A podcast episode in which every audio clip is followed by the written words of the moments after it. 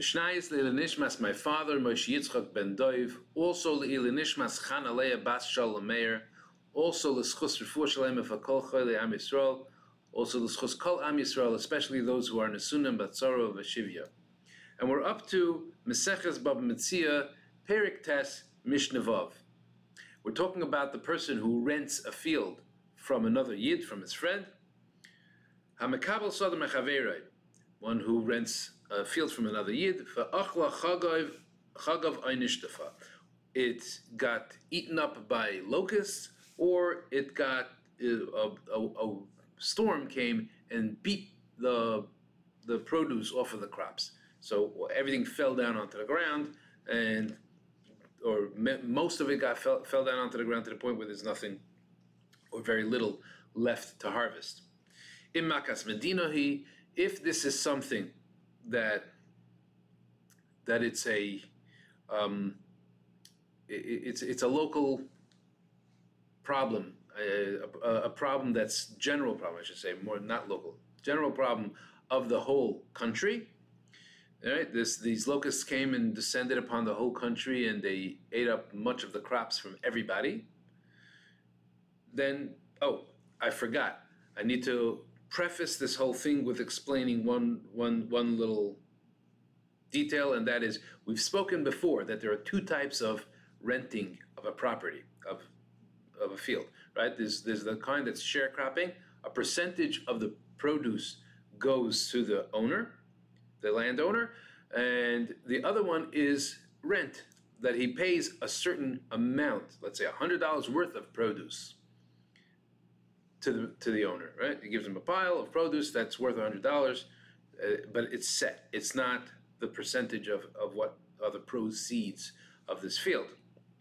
So now, this case that we're talking about over here is where he set a certain amount. They said whatever it is, $100 worth of produce, that's how much I'm going to pay you. $1,000 worth of produce, that's how much I'm going to pay you as the rent for this field. So in Makas Medinahi. So therefore, it's a if it's something that, that is a general problem that happened to everybody here in this in this um, land. He's, he's able to take it away, take it off of his rent. So he goes and he figures out how much it normally would have pr- produced, how much it's producing now after it's been eaten by, eh, picked through by the by the locust, or been beaten by the storms, and the he only owes him that amount ratio wise of what it is that he's going to be getting out of it now, rather than what he would have gotten it on a on a full harvest type of field. If it's not something that descended upon the whole the whole place, it it's localized. It's his field, meaning that the owner of the field could say, "Listen, it's your mazel that caused this, whatever it is, whether it's that you've uh, you've done aveiras and therefore this you need to be uh, this is your kapara, or some other reason why this was caused by the fact that it's you doing the work on this field." and therefore I shouldn't lose out from what your your mazel caused. And he has to pay what the full amount that they had set for the for, for what the rent would be on that field. Rabbi Yehuda, Rabbi Yehuda says, "Im kibla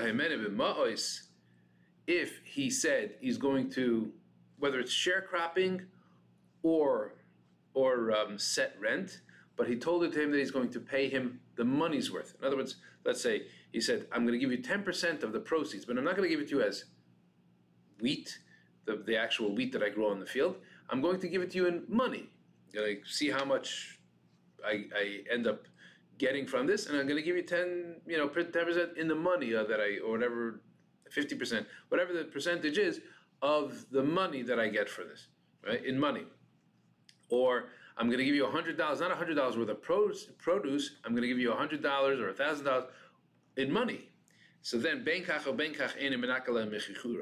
then either way, he still has to pay him the percentage because they made up money. They didn't make up um, any kind of pr- uh, produce. So there's no there's no concept of oh I got less, I therefore have to give you less. He still has to give him the percentages of what it would be for a normal field or what it would be that field during normal times or what it would be um, whatever it is that they made up as the actual rent. Another case, a person who rents a field from his from his uh, fellow yid, and they make up the exact amount that he's going to pay, which is uh, 10 kur of, of wheat that he's going to pay him for a year's worth of renting it from him.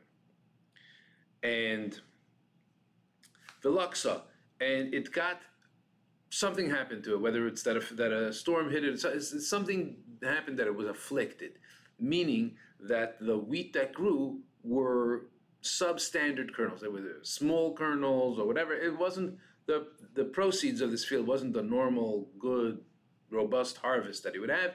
The the actual quality of the items were sub sub what the usual quality would be. He gives from the remember they made up that he would give him wheat, right? It said basara kor chitim. He would give him ten kor of wheat. So he just gives him from the wheat that grew there 10, 10 kor. He doesn't have to go to the marketplace and buy better stuff because this one was, was sub, sub uh, quality. what happens if also, let's say the opposite happened?